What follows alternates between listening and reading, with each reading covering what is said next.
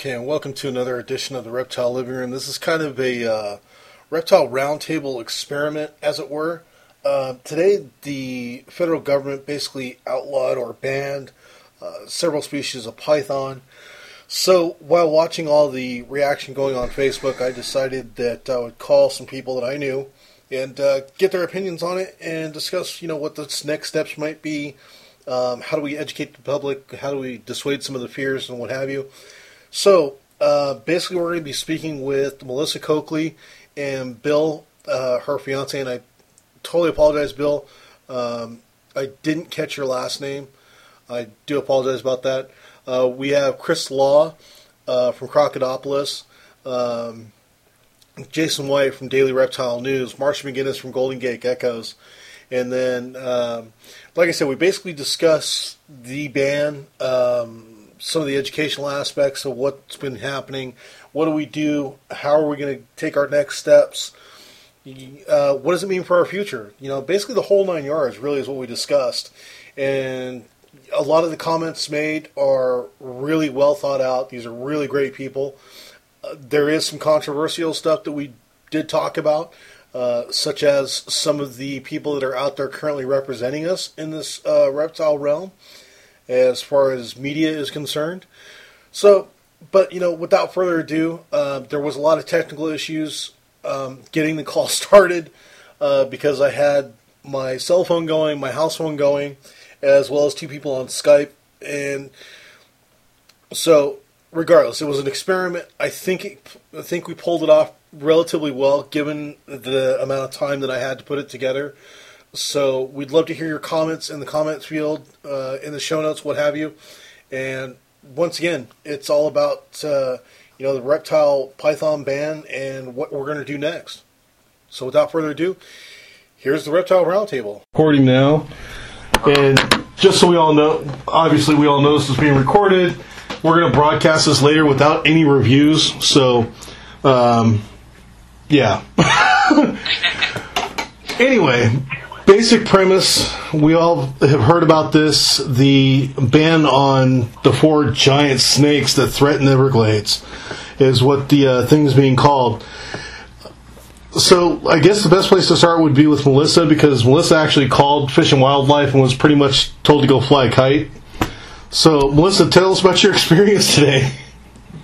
Um, well, you know, first I'd like to start and say that Bill and I were in the Everglades last week and we were there with the South Florida Herp Society um, for what they call the second annual Burm Bash. We did this last January too, where um, yeah, there's probably 15 or 16 of us getting together, all field herpers, daytime field herpers, and last year as well as this year, we didn't even find one burm.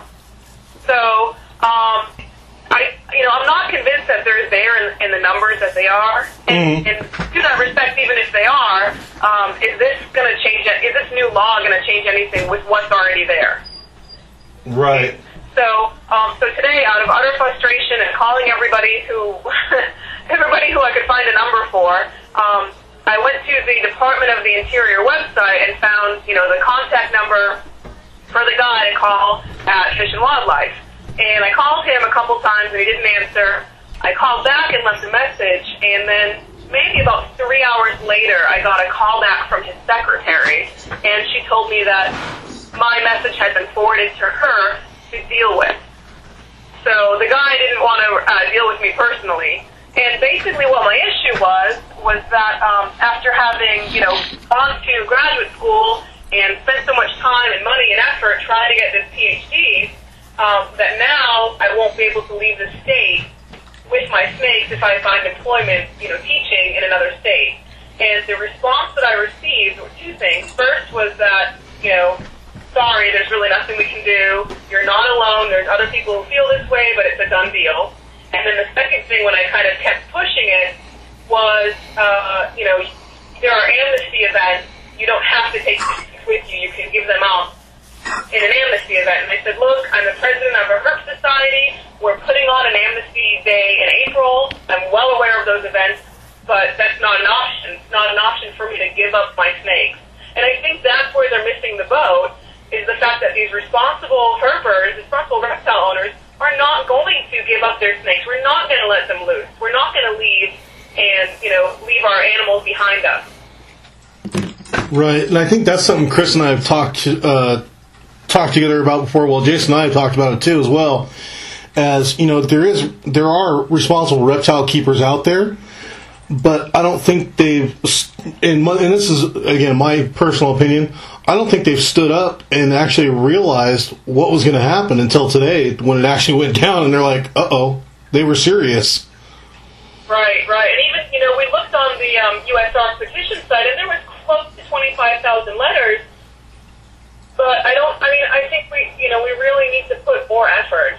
Right, Chris. What are your uh, thoughts on this? On the initial ban? Well, I, I think a, a lot of people, and I, and I, uh, I made mention of this before, is that a lot of people drop the ball, assuming that the bad science that went in, uh, that was involved in making this ruling was going to get called out, and everybody was just going to say, "Oh, you know what? Okay, we screwed up. Our bad, and we'll drop the the situation."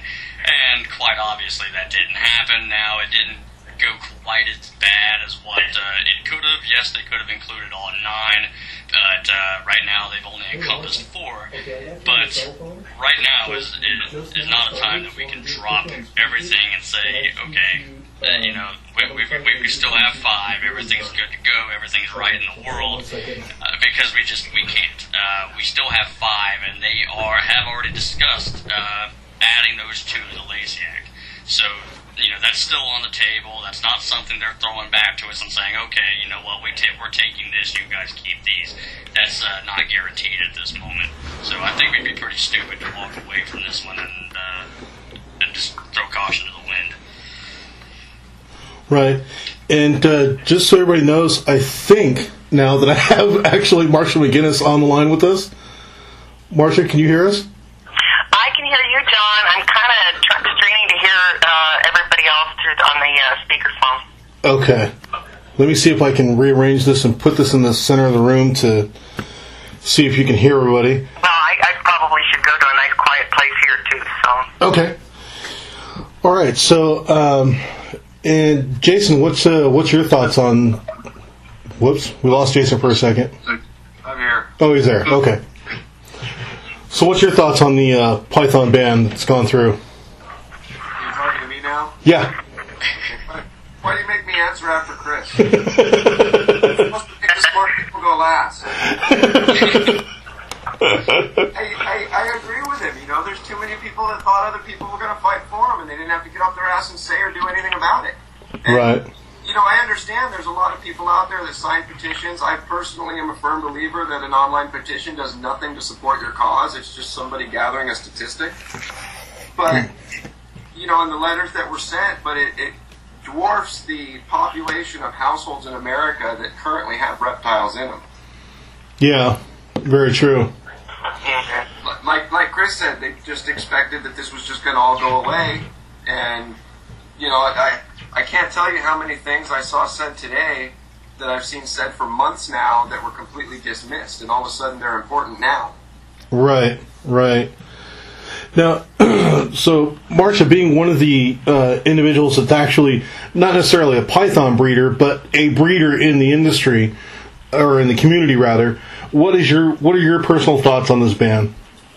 um, I, I do keep pythons, Okay. but I have chosen not to breed them at this point. But I think that the python ban is. Uh, I, I'm I, I'm not really surprised. hmm Um, I'm actually, um, I guess if we have to have uh, bad news, the good news is that, that not every injurious species made the, you know, made the ban, which is good. Right. Um, but I'm looking at it from the perspective of the majority of people uh, out there who keep uh, snakes, especially constrictors, um, ball pythons especially. Um, a lot of them are just, um, I shouldn't say just, they are hobbyists. And I don't think that they realize what the impact of something of this magnitude could have um, as it trickles down, um, and they just don't. They didn't take any action, and I think we as breeders and in, as people that are a little higher profile sometimes in the hobby or in the industry, uh, it's our responsibility to you know, to really um, let let people know um, that every single opinion and vote counts on things like this, and that their voice is needed, and you know, um, and educate to get rid of uh, get rid of these um, ill-conceived notions that uh, obviously are, are based on um, you know scare tactics and ignorance. Right, and you know that's something else too that I wanted to bring up to the group, if I may is you know when this all started because I, I know this has been going on for many many years and then it seemed like as soon as the little girl lost her life to a badly in my opinion a badly kept species of python mm-hmm. then every everybody in the world as far as politi- politics were concerned got a fire into their ass to say oh god let's go ban you know let's go ban everything reptilian right now any thoughts on that, guys? Um, yeah, Bill actually made an interesting point just now. He said that those people didn't have the correct permits to, to keep that Burmese python. Right. Oh, so there's already been permits. There should have been permits in place then to keep those snakes originally. Yeah, what, what they were calling the ROC permit or the reptile of concern permit at the time. Oh, okay. See, I didn't even know that was even. Mm-hmm. I didn't. Mm-hmm. I didn't know anything about that. Very well, not only that, she's she's right, but from what I from what I understand too, I mean, well, I mean, just from the nature of, of keeping reptiles and, and pythons for all these years, um, I mean, had that python been housed properly, fed properly, mm-hmm. uh, kept properly, and, and I don't I don't believe that that terrible tragedy would have happened. Yeah, you and, know, but but that didn't get publicized as much as the tragedy, obviously. Yeah, and that's something that Chris and I have talked I mean, it seems like to death now, but it can never be talked about enough. Is the whole point of you know if you own a reptile, you have to be responsible. But and the point I always bring up is it all starts with the shows, with the original breeders that are selling snakes to you know either um, individuals or companies or whoever they're selling snakes to. The person you're selling that snake to has to understand or have some inkling of understanding that hey, this thing is going to get you know twenty something feet long and weigh as much as a linebacker, and you know you better be damn well prepared to take care of it. Mm-hmm. Chris, what are your uh, what's your take on this? Well, um, going back to what you was mentioning about everything beginning with the breeder or the dealer, um, I think this is a very critical thing, and I think that a lot of people neglect just how important this is in our community. Uh, for a lot of people that get started as a herp keeper, their very first introduction to that, if they're not from um, you know an earlier generation that got started in the field, nowadays most people are getting their introduction to herpetoculture at herp shows or you know possibly a pet store that happens to specialize in reptiles. So how they react to um, basically the husbandry requirements of this animal and whether or not they are going to go above and beyond to meet those or exceed them is all going to start with how the breeder or dealer um, presents it to that purchaser. So if the uh, if the, somebody walks into a pet store or walks into an expo and they're not questioned, they're not uh, you know, all you have to do is engage the customer a little bit. Right. Try to find out where, what what their level of knowledge is on this animal. And when it comes to a Burmese python or a retic or a green anaconda or a venomous species or an alligator or something of that magnitude, you have to take into consideration that most people are not going to be openly prepared for that, especially as a, as a first reptile. Mm-hmm. So a lot of people neglect that whenever they're they're making their deals. Uh, they're looking for that almighty buck, and that is what's come back to bite us in the ass right this very moment. Uh, a lot of the people, while I, I will say that it was not releases that uh, from the average keeper that caused this problem in the Everglades Right. in the first place, Yeah. I'm sure that that did not, you know, help it any. I'm sure, I, I, there's no doubt in my mind that people did, especially once the news reports first came out that Burmese pythons were in the Everglades if somebody was in Florida and they were looking to get rid of a snake, guess what they probably did with it? Oh, they sure. realized, hey, they can live out there. They can survive. Why not dump it? Um, you got a lot of these bleeding hearts that are saying, eh, you know, I, uh, I, I, I don't want my, my python to die. I don't want to euthanize it. Why not let it live free? And when the news reports are, are exaggerating the situation with the, with the Burmese Yeah. pythons in the first place, this gives them the mindset, well, hey, bingo, I can turn it loose in there. So I, there's no doubt in my mind that it did happen a couple of times, and I think if breeders and dealers had been more involved in trying to say, you know what, the, these snakes are not for everybody, and if you do get in over your head, come back to me, talk to me. Here's my number, keep it. If you have any questions on their husbandry or, or housing or anything, let me know. Uh, if you was more involved with your customers, I think that we could reduce a lot of these problems that we're having today. Yeah, you know, and before getting to Jason and his thoughts on this, you know, because even Melissa uh, mentioned, you know, these amnesty days that um, her herpetological um, uh, team, sorry, that's the wrong name, um, the herp club out there that she uh, is attending has these amnesty days where they're actually taking in unwanted reptiles. Now, Melissa, how does that work actually? Does somebody just drop a snake off at your door, or I mean, how does that work?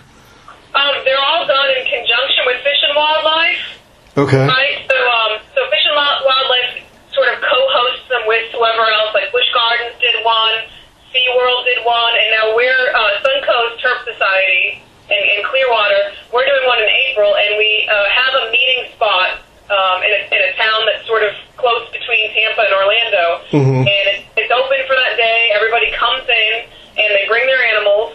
And no questions asked um, and they just drop them off. And what you do if you want to get one, you fill out a form on the Fish and Wildlife website to become an approved adopter for a specific animal. Like if you want a tegu, right? You fill out the form.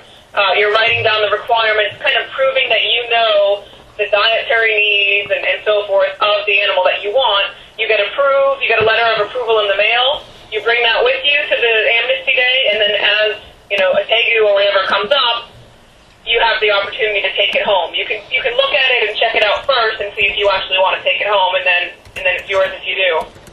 Wow. Okay. Is this a community thing or a state thing or a county? I mean, um, how does this how does this work as far as uh, who's who's involved um, in the in the amnesty and who who is um, can can adopt them?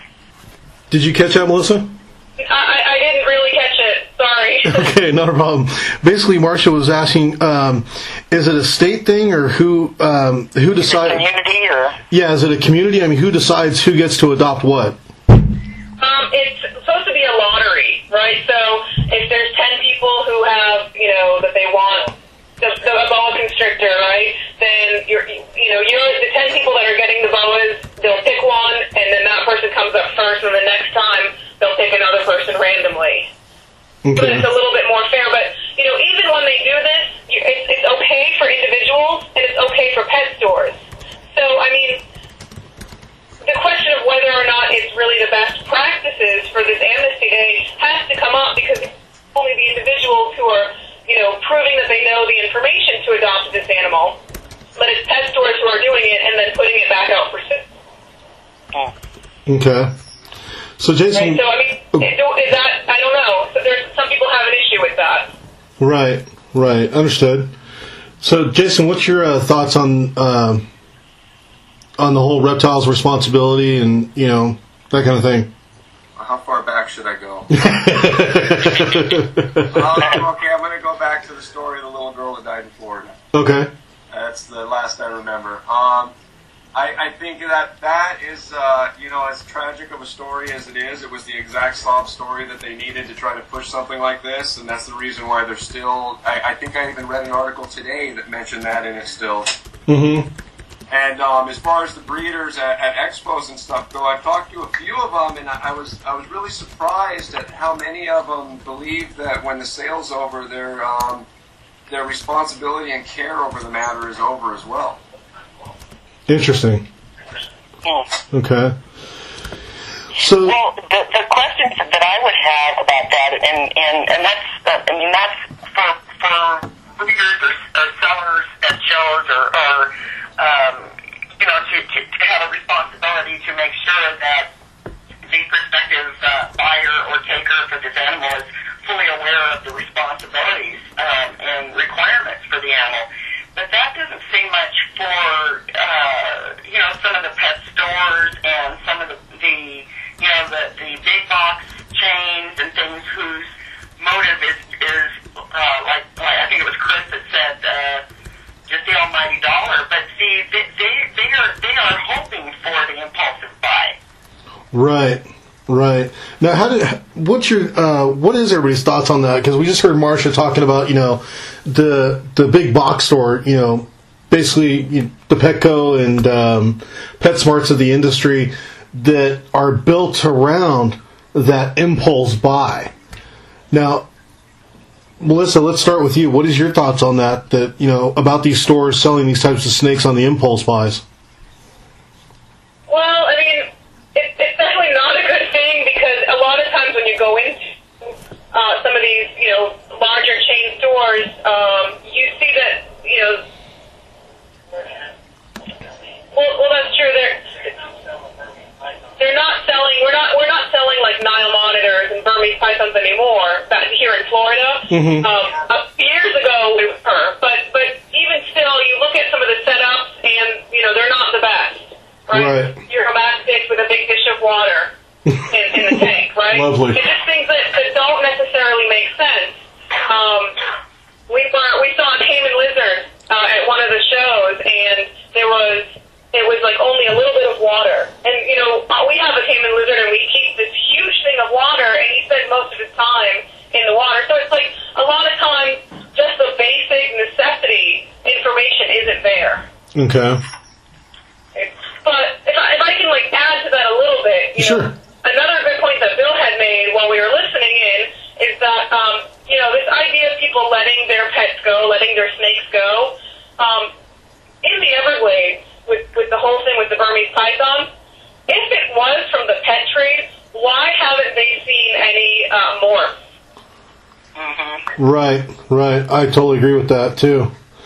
And you know, this is something that I actually spoke with um, Shawn Heflick from uh, Python Hunters about was you know the amount of snakes that are actually out there. You know, because in the media we've all heard it. You know, there's ten thousand, there's a million. You know, what have you. Shawn Heflick, who's actually who's employed to go out and look for these things, pretty much said the same thing that you know Melissa said earlier. There's not that many out there. There really are not. You know, it, and you know, not to put Chris on the spot, but kind of you know, my example for um, my statement would be, you know, Chris was just recently, I don't know how recent it was, but was called out to go find this cro- or alligator in this river, and you know, he couldn't find it. But again, it's like I'll let Chris tell the entire story. But you're looking for a needle in a haystack. You know, so it's like, okay, are there really that many, or are there not that many, and you know, we just can't find them, or what's the deal? Right, a lot of, uh, you know, in the park, I mean, if you drive straight through from the entrance to the park all the way to the end, it's like a 30 mile drive. Mhm. And a lot of the ones that we've seen have been right on the road, right? Like stretched out on the main road. Okay. Um, they do, we've been into the park, kind of walking around in, in deeper areas, and we've seen what we believe are, you know, people's attempt at traps Okay. off, and you know, we kind of you know peeked around in there. We didn't see anything, but we figured that's what it is. So, I mean, I, I guess there's a lot of people involved in trying to figure it out. Right. But um, we try to stay pretty plugged into what's going on and what they're finding down there. And you know, just from friends that we have in that area, Mhm. um, in the last two years, it, it, the numbers have really dropped. Right, right. And, you know, the other thing, too, and maybe Chris can uh, shed a little bit of light on this as well. What was this thing with the salt water that I saw that, you know, now they're worried because the snakes can survive in salt water? Oh yeah. And I know, I know Chris has been on this because, They're expecting that, you know, I mean, I've even heard them go as far as to say that they could be riding on the backs of, of American crocodiles through, uh, and that's a, su- you know, no, Awesome. American, yeah, yeah, I'm I'm sitting there, I'm, I'm blowing my mind on this one. Um, they're, they're, they're thinking that they're going to be riding on the backs of alligators and crocodiles, and uh, that they could uh, potentially utilize the salt water and, be able to uh, um, relocate themselves throughout the United States, uh, you, uh, basically traveling the ocean lines. And I'm just, I'm laughing hysterically as I'm reading this because it's just absolute garbage in every capacity. And sure that, you know, yeah, is it, could a, a young Burmese python jump on the back of an alligator and stay on for a little while? Sure. Is, is it possible? Sure. Is it likely? Highly unlikely. it's it, it just it's all junk sci- uh, science and hype. That's all it is. Right. Or has been, and that's all they're pushing now. Right, right. So now, Jason, in your opinion, where do we go from here? I mean, what are we supposed to do now? Oh Jesus! He's not going to help us. I didn't get that. Never help anybody. Um, that, that's a really tough call, John, and I think it really depends on who you ask. Okay, well now we're asking you, so you're on the spot. Uh, great, I can make more enemies. um, my, my personal opinion, it, it, you know, it, is to preach responsible ownership. I mean, that that's the. they're- They, they talk about us setting the snakes free. Well, I, I mean, who who knows how true that is? How many of them are set free? How many of them are set free due to Hurricane Andrew? Who knows anymore? But you know, it does happen. Right. And, you know, it, it's it's. I don't see any reason. If there's any, why would anybody even set one free anyway? I have no idea why. Um, obviously, they got into something they had no clue what they were getting into because they weren't educated when they bought it. Right. But uh, I don't know, John. It's a hard call. Okay. Uh, Melissa and Bill in the uh, Suncoast Herp group, everybody in the car there that's uh, driving through Florida right now. What are your guys' thoughts on you know where do we go from here now to um, just maybe further banning of more reptiles? I guess is the best way to put it. It's just going to be a constant uphill battle. I think that they're going to try to wear us down, and then just Mhm. uh, after a while, people are just going to give up. There's going to be only so much time. You know, we I spend most of my time taking care of animals and then doing my full time job, plus Right. doing my club stuff. So I don't have a lot of time to commit to, you know, fighting in Congress every other day. Right. Like PETA, the Humane Society, they have million dollars of budgets to throw at stuff like this. Right. Exactly. As long Yeah. as we can do what we can to keep everybody as interested, you know, and just keep the fight going as long as we can. Right. But it's going to be nothing but an uphill battle from here on in. Yeah. Um, I, I've said I've been sitting here kind of doing stuff here and there, and Sure. um, saying that you know with all these Burmese pythons that are in the Everglades, I've been in this business you know for a real long time, and everybody I know doesn't breed normal ball py- uh, normal Burmese python. Everybody Right. was breeding albinos, greens, granites, everything that they could pick a morph because that's where the money was at. hmm And so they've proven that most of these snakes are genetically really close in the Everglades, but they never really publicize that because that's going to put a damper on their cause. Um, we're down there a couple times a year looking for snakes, and we're not seeing them. hmm I think that at this point we do know the areas that the snakes are supposed to be the heaviest, and they're just not there. The storms keep coming through, knocking them back. Cold snap. The cold snap. Um, Mhm. Every big snake that I've ever lost was to a respiratory infection, and that's in St. Pete, Florida. So I'm like midway through the state. So there's no way that I feel that they would break past Orlando or even Fort Myers area hmm but the scientific, you know, community has kind of thrown their backing behind these people that want to keep us from having these snakes. Now, we've got the permits, we had the permits um, for keeping Burmese pythons, for keeping my anaconda. You know, our biggest fear is that they're going to add the boas to them next. Um, you know, I've got at least seven or eight big boas, you know, that, you know, wherever we go, you know, we're going to want to be able to bring all our stuff with us Right. but now we can't cross state lines with our anacondas and the Burmese pythons. Um, all this stuff originally was a voluntary, like permitting system here in Florida. Um, they didn't even let it really get a chance to establish itself Um, those people that had the baby that was killed, um, Right. Those people were drug addicts. They were in and out of jail. You know, it's. I truly believe that they killed the child and threw the snake on it. You know, you never heard anything about like an autopsy done on that child to find out that if the ribs were crushed, you know, like as if the snake had actually coiled it. Yeah, you could probably get a snake to bite anything if you smack it in the face enough times with it. Mm-hmm. But True. they never. That snake was probably like seven foot long. Looking at the people that were holding it in the pictures and stuff like that, and it was Huh. probably about half the weight that it should have been. So I don't even think that it was a very strong, healthy snake to begin with. Right. Interesting. They, they the the media hype has like you know kind of anytime they try to pass a law or put something through, all of a sudden there's a an albino or that, Right, right. what Right is it? before a bill passes, something is always Something found in always the wild found here. Right before that, you know, unfortunately, the people that are trying to get this off the path can go to a reptile show, buy a snake, and then all of a sudden throw it outside of a daycare. And actually, that happened. Uh, there was the guy. There was a guy that was caught doing that not too long ago here. Yeah, Really? Just Yeah, he, he had a. Was it a burm? yeah, it was. a And he very- bought a burm and he, he put it near a daycare and then pretended to find it and it was this big, you know, hype.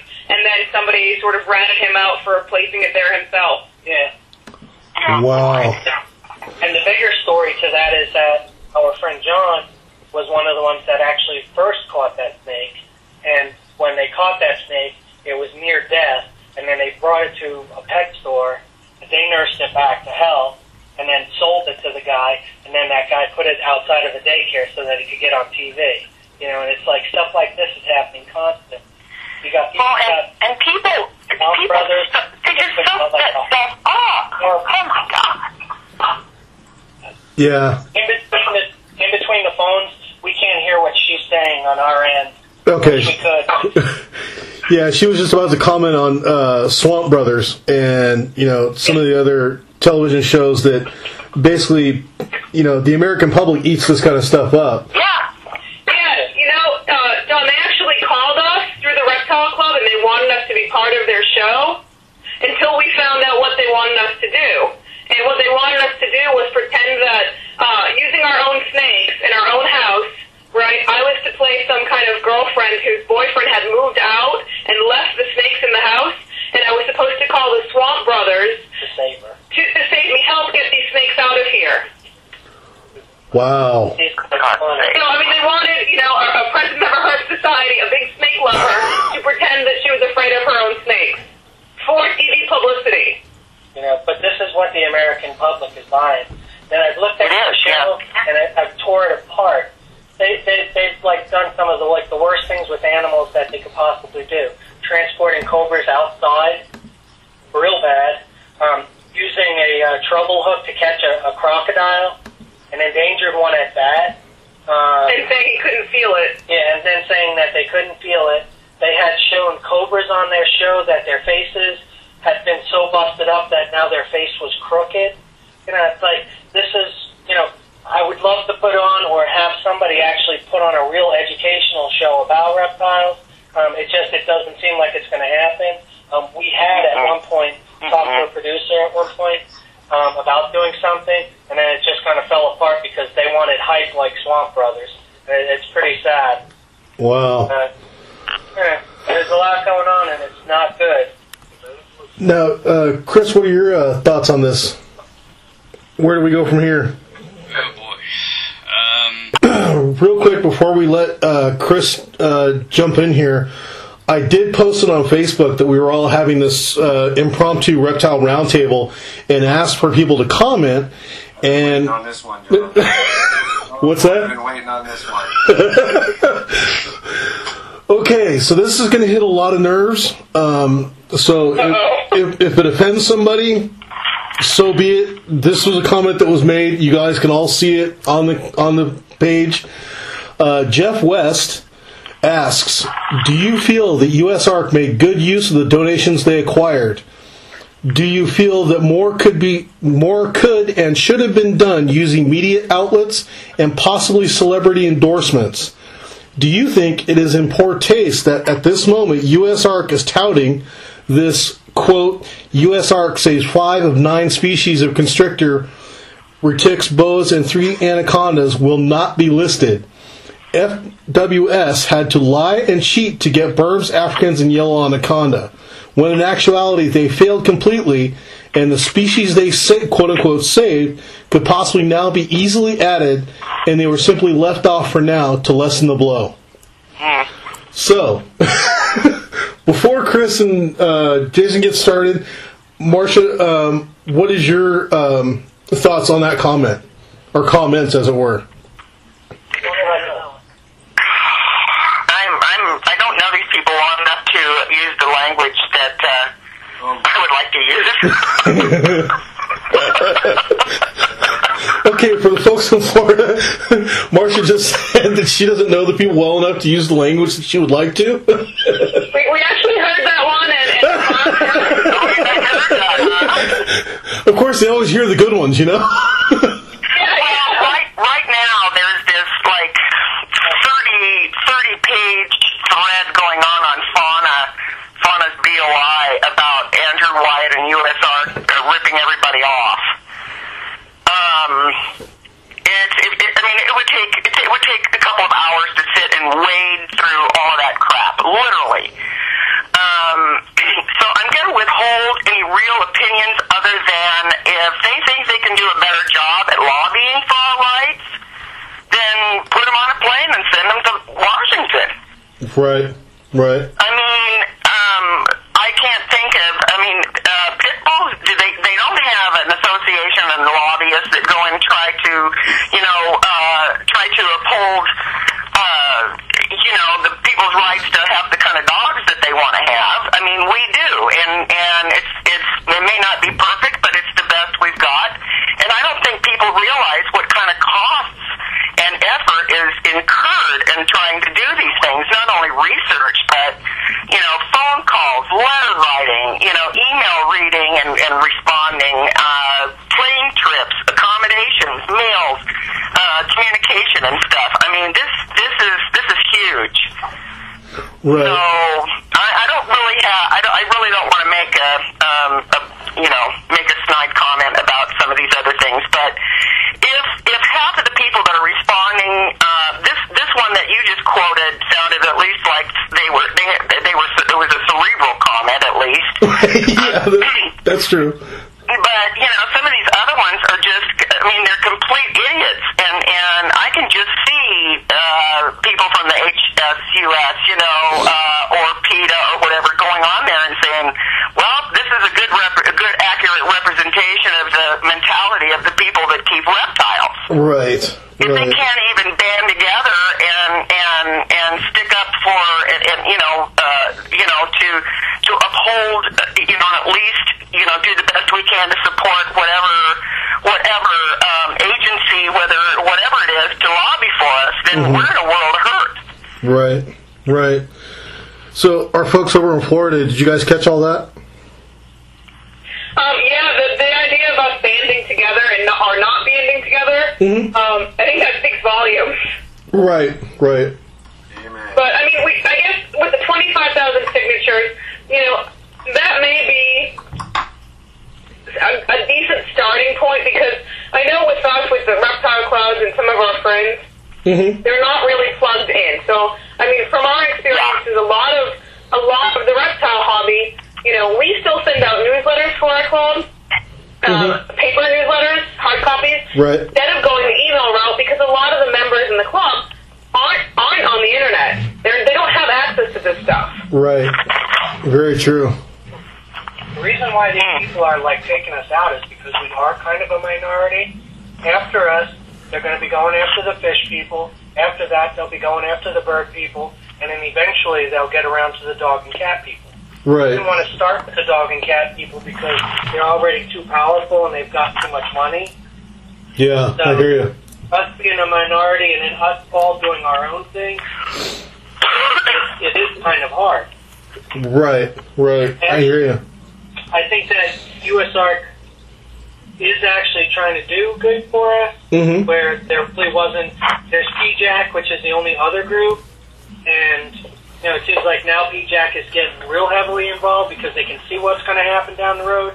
That after they try to shut down the reptile trade, then they're going to go after the other ones, and they will probably go after the fish and the bird next. Right. You know, hearing hearing things here and there, like you know, they're starting to find lionfish and stuff like that. Mm-hmm. ocean Yeah. or in the Keys.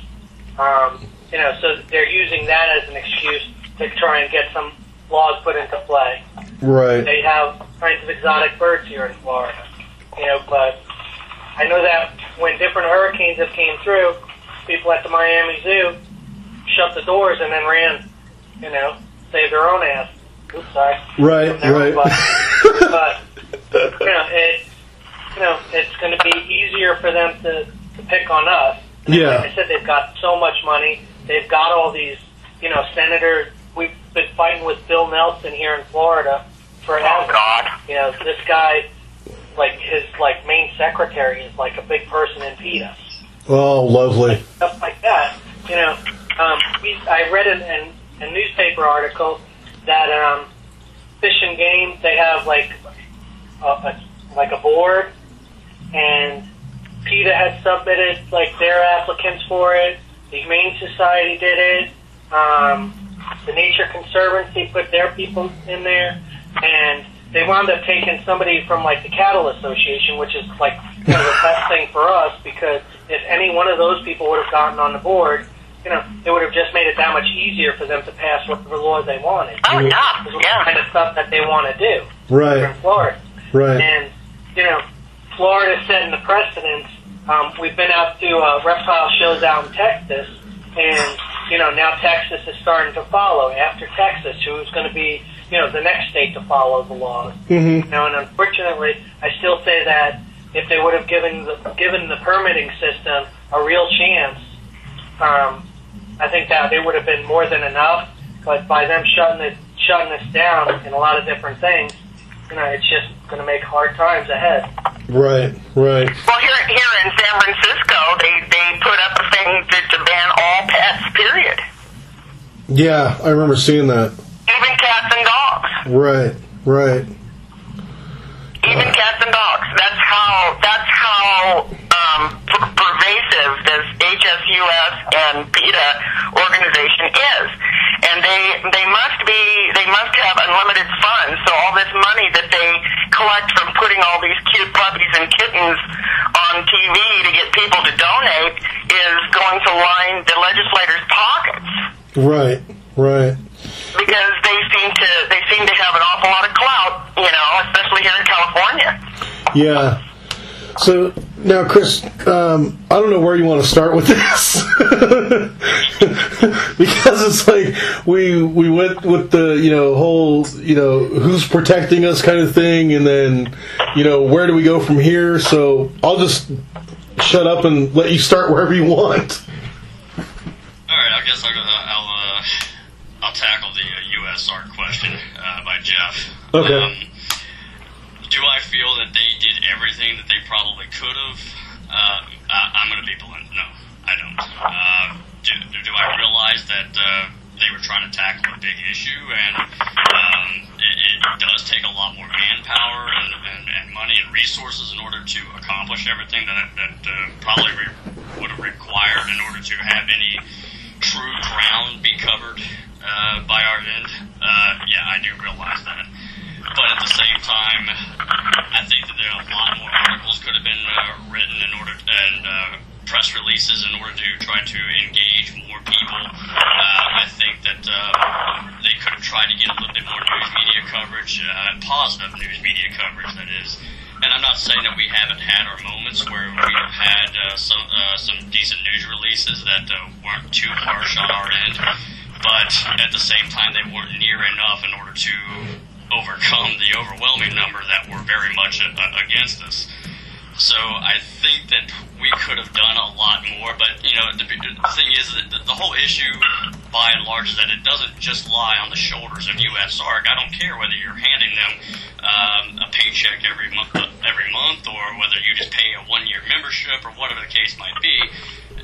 The bulk of the work really does lie on the shoulders of the general keepers, the general population of keepers.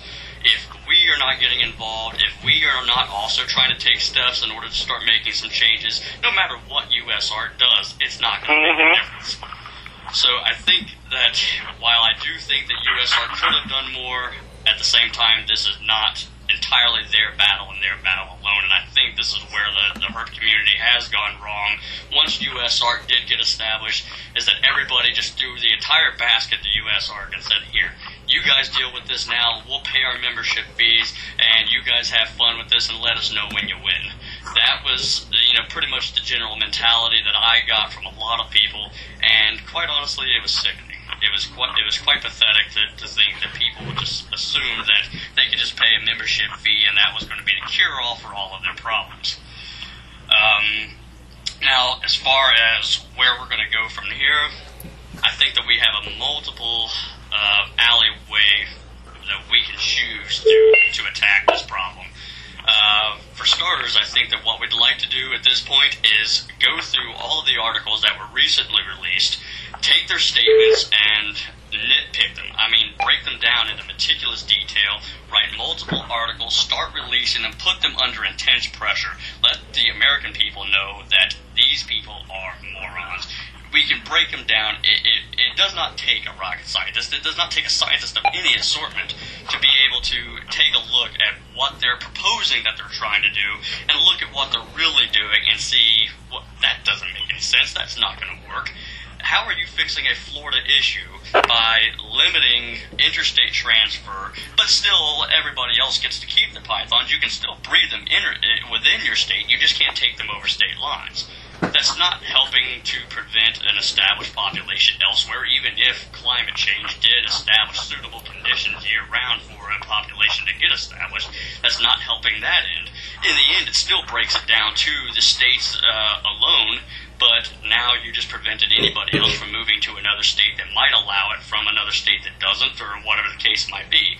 And in my personal opinion, I think that's exactly what their objective was.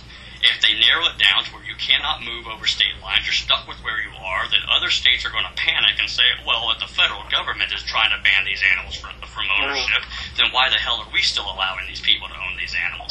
So then they're going to follow suit. They're going to start putting bans on these animals, and then that all collapses from there. Right. Snowball effect. I do Yeah. think that we need to start engaging, uh, uh, start utilizing our damned resources for a change. Uh, we have so much. Uh, it, it, it, it just astonishes me the number of intelligent people that we have in this com- in this community, and so many different people have different skill sets. You know, between designing websites to doing videography work and things like that if if we can embrace all of these talents and put them together and really unite a strong front, we could get out and reach so many other people. Uh, we'd be able to reach non-herp members. We'd be able. This could also be used in education for conservation purposes, not just fighting for our rights. Um, I do think that if we was to try to embrace a lot more people uh, that uh, that do videography work and things like that, and start trying to get some good educational programming out there, even if it's by YouTube. Uh, YouTube can get a lot of hits, especially if you you know you push it right. You know, Facebook is a good way to uh, to deliver these messages. Um, there's so- many other websites, and if you can get USARK's website to go out, and you know, eventually Google searches will take over.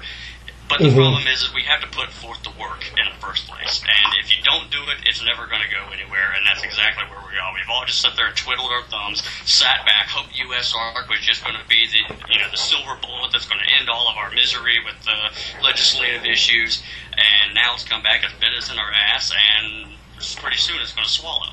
Right, right. So I think pretty much everyone can agree, you know, that it's basically about educating the public that, you know, reptiles are not this evil monstrosity waiting around every corner to swallow Fifi the poodle and, you know, they're not out there eating small children from the Everglades, you know.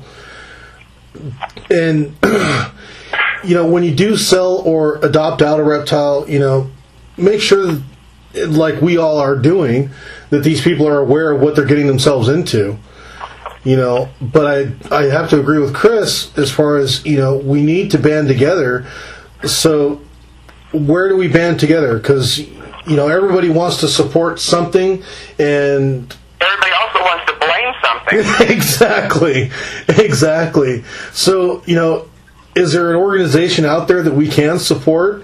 You know, granted, we're supporting USARK, but you know, did they do all that they could do? I don't know personally. I'm, you know, um, I was at the last show and I saw a financial report uh, that was handed out from USARK, and you know, I I don't know. I wasn't. I still have a lot of questions um, in regards to that. Now, how hard would it be to start an organization, you know, where we did band together and you know start changing some of these things? And you know, my biggest thing is is you know because when I started doing what I do, you know, everybody and their mother was, oh yeah, I'm all over it. I'll help you out. I'll help you out. All of a sudden, when it became work, everybody scattered. so you know, I don't know. Is this something that's going to be allowed to continue, or you know? I mean, we all know that there's no silver bullet. Is there any other suggestions that we have? Um, let's go for our people in Florida before we lose them because my battery's dying on my phone. Oh man. Well, you know, I think the most important thing is that we we we think bigger than the herp community, and and kind of you know get everybody involved to understand what's happening. You know, Yeah, if you point. have any kind of pet, if you're interested in any you know nature conservation, any of this Mhm. Um, get involved, spread the word. And, and for me personally, I mean, I'm a big fan of herp societies, and I Right. think that's one way you know, to try to get the words out there, to band together as, you know, with your home society, get out there, do presentations, you know, uh, go to schools, do teach-ins, and, and just get the word out there that these are great pets. These are great, fantastic, interesting creatures. right. Very definitely. So, Jason, what about you? What do you think? Where should I start? Wherever you want to, man. Um, for, first of all, am I allowed to be honest? totally. And do you want to say a disclaimer first? Okay, I'm going to answer this question directly. okay. And since John doesn't want to do it, I'll say that these views don't necessarily reflect the views of everybody talking. But to answer directly, Mr. West, you should be ashamed of yourself. It's not a matter of what they didn't do or what they could have done. It's a matter of what they did do, and I didn't see anybody else doing anything more. The bottom line is the modern day media doesn't give two shits about our community. They've already shown that in the past. Celebrity endorsements cost way too much. And, you know, I don't see anybody else sitting up in Washington speaking for us. I don't see anybody else traveling around the country going to shows speaking for us like Andrew Wyatt does. Like I've seen him at every show I've been to locally. And it, it just really, really bothers me that the first finger that people start pointing at are the people that have been trying to help us out here. All right. Right. Marcia? I agree. Okay. I agree 100%. True. Okay. Chris? Uh, I definitely agree. Um, you know, like I said, there, there's not going to be a single organization out there that's going to be absolutely perfect. And you know, and, and I and I've said before, have they done things that I, um, ha- have they been doing everything that I would have liked to see them do? No. But at the same time, they're doing something. They are. We still have a voice. We still have them. Uh, you know, they have a foot on Capitol Hill, and that's exactly what we need. And we don't have that anywhere else. So I, you know, if we have criticisms of USARK, we can do one of two things. We can either establish another organization that you know is meant to fill the holes that we see that are missing from USARK, or we can approach USARK and say, hey, um, you know, we understand you guys are doing, you know, X, X, and X, but you know, what about incorporating this? What about doing that? What about doing this? And hope that they will try to change, uh, you know, add that to their curriculum and say, okay, uh, we see where that could be a benefit, and let's let's see what we can do about making that happen. Um, right now, they're established. They are moving forward. They are doing some things. You know, and as if, as long as everybody else is sitting there with their thumb up their butt, trying, you know, basically criticizing, um, I think that that's going to. Uh, are you guys still there? Yeah. Yeah, we're still here. Oh, okay, everything went quiet for some reason. Um, as long as we're just sitting here, standing by idly, and you know, you can't even do do so much as send an email. You can't send a letter. Uh, so it, it just it shames me knowing how many herpers that we do have within the United States, and we couldn't even get twenty five thousand letters sent on time. Yeah. That that is that speaks volumes for the mindset of, of the, the, your average keeper. Right, right. I hear you. Very definitely.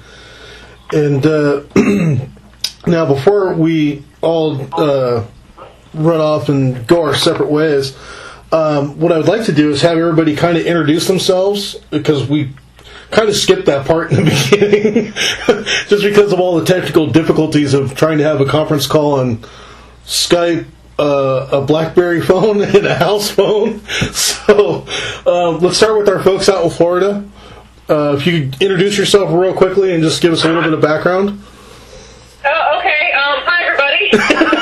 um, it's, it's Melissa Coakley, and uh, basically I live out here in Florida, and uh, I teach philosophy. Uh, obviously, a big reptile enthusiast. Um, you know, big, really into field herping, and uh, with me is my fiance Bill Murray. Hello. Hey, Bill. Um, pretty much been breeding different reptiles for at least the last 15 years. Um, mostly turtles and tortoises these days, but I do a lot of uh, boas, you know, mainly uh, pet store, pet trade animals. Um, do keep quite a few venomous snakes too. But um, uh, big, big uh, into uh, field herping also. That's definitely one of the things that me and uh, Melissa you know, get out there and do as much as we possibly can. Awesome, awesome. And uh, Marcia, let's start with you next. Well, um, I'm going on my 17th year working with reptiles, and um, I am certainly not what a lot of uh, people's stereotypical uh, ideas of a, a reptile keeper is. I'm, um, I'm, I'll be 58 years old on my next birthday, and I'm a grandmother of five. Um, I'm also a wedding minister, and I keep reptiles. Nice. and I have a tremendous uh, uh, amount of dedication to this uh, community and hobby and industry, and uh, that goes beyond my own personal interests. And I hope to keep it that way. And I just I think that um, uh, we all get busy, and I I'm very busy. But um, I think if we can, in, in a case like this, just ask Andrew or each other or whatever, what can I do? And whatever on a small scale it is, it's got to be grassroots, and we we we put the we put the little uh, we lay the sod, and and and hopefully the roots will take uh, will take uh, effect and start spreading, and that's how we have to handle this. Very good point. Very good point. And uh, so next, let's uh, have Jason White. Okay. uh, my name's Jason White. I, uh, I got my first reptile when I was 11 years old. It was a western fence lizard. I've been uh, interested and or keeping reptiles for 22 years now. And, um, gosh, what else? I'm the person you love to hate, I guess.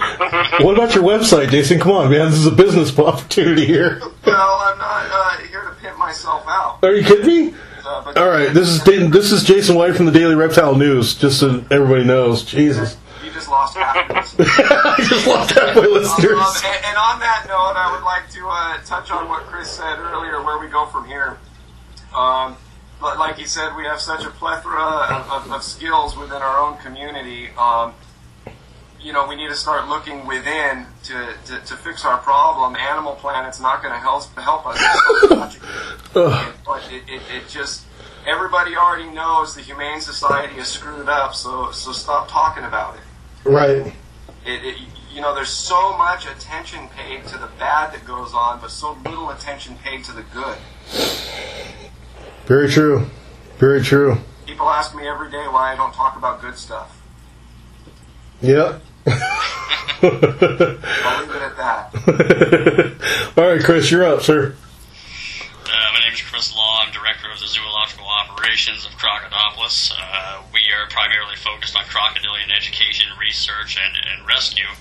Um, I've been a lifelong herper. I've been keep, I've kept a wide range of, of reptiles, uh, between harmless colubrids to venomous reptiles to large constrictors, and I've had a uh, I, I'm, I'm one of the few people that you'll probably ever meet that could use that uh, that old saying, "I'm up to my ears in alligators," and meat. But uh, that being said, I, I'm very devoted to this uh, to the herpetological community, and it's something I, I uh, I'm very prideful of, and I really hope that we can get our crap together and really uh, start changing some things around. Otherwise, you know, what, what's to say uh, that we're going to have left for the next generation of herpers and the next generation after them? Yeah, I think that's you know one of the biggest points that you know I want to touch on here myself is you know we're all doing this for the next generation, and you know that's something we need to be mindful of is you know the amount of education that really goes out there to these uh, kids, whether they be at shows or be at an educational seminar, um, what have you. Um, me personally, I've done a lot of educational seminars myself, and I can't think of a better feeling than seeing a six or eight year old come across you in Vaughn's or what have you, and go, "Hey, mom, mom, there's that snake guy." And guess what? It's not poisonous, mom. It's venomous that's one of the best experiences I've ever had in my life, you know, because the mom is sitting there trying to tell her son, you know, snakes are poisonous. And she, he's like, no, mom, they're venomous. And this is why. And he goes through this whole long, ex- word for word, mind you, he quoted us on, you know, why snakes are venomous and not poisonous.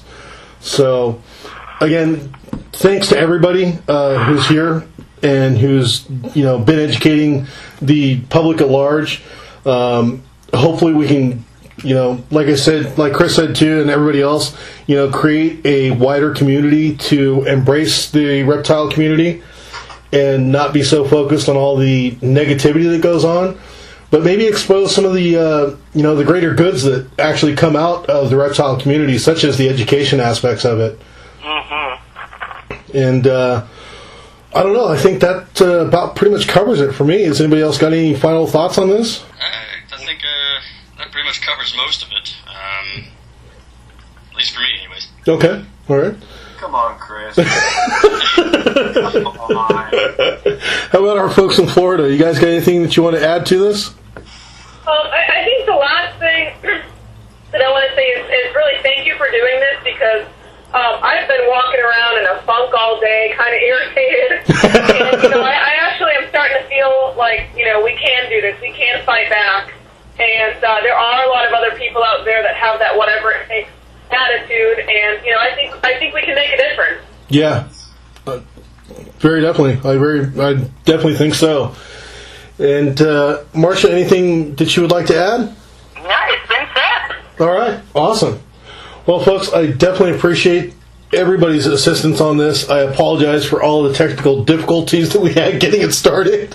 But like I said, this was a random experiment that I just came up with at, the day job while I was sitting there watching all this stuff on my phone through Facebook, you know, everybody going off about it.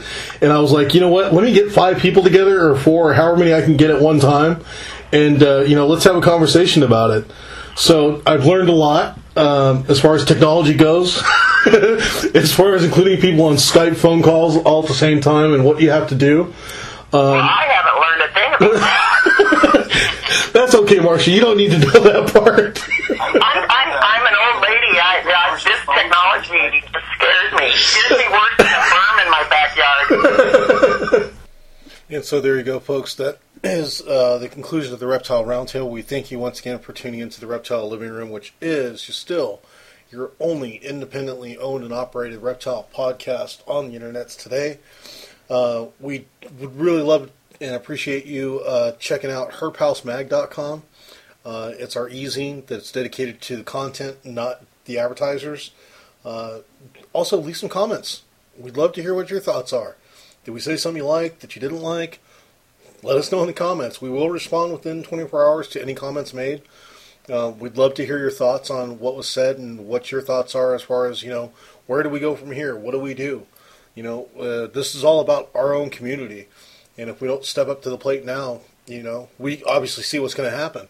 It's just going to keep going. To quote a really good friend of mine, uh, Mark Romansky from Moonstone Dragons, today it's pythons, tomorrow it's poodles. You know, and folks, we're not kidding. It's going to happen. You need to stand up, take a stand. There's 63 million reptile owners out there, and we only got 25,000 signatures on the last UARC uh, USARK uh, signature gathering campaign. So that says a lot about us. Are you gonna still? Are you gonna lay down? Are you gonna make something happen, or are you just gonna run your mouth? Now's your chance.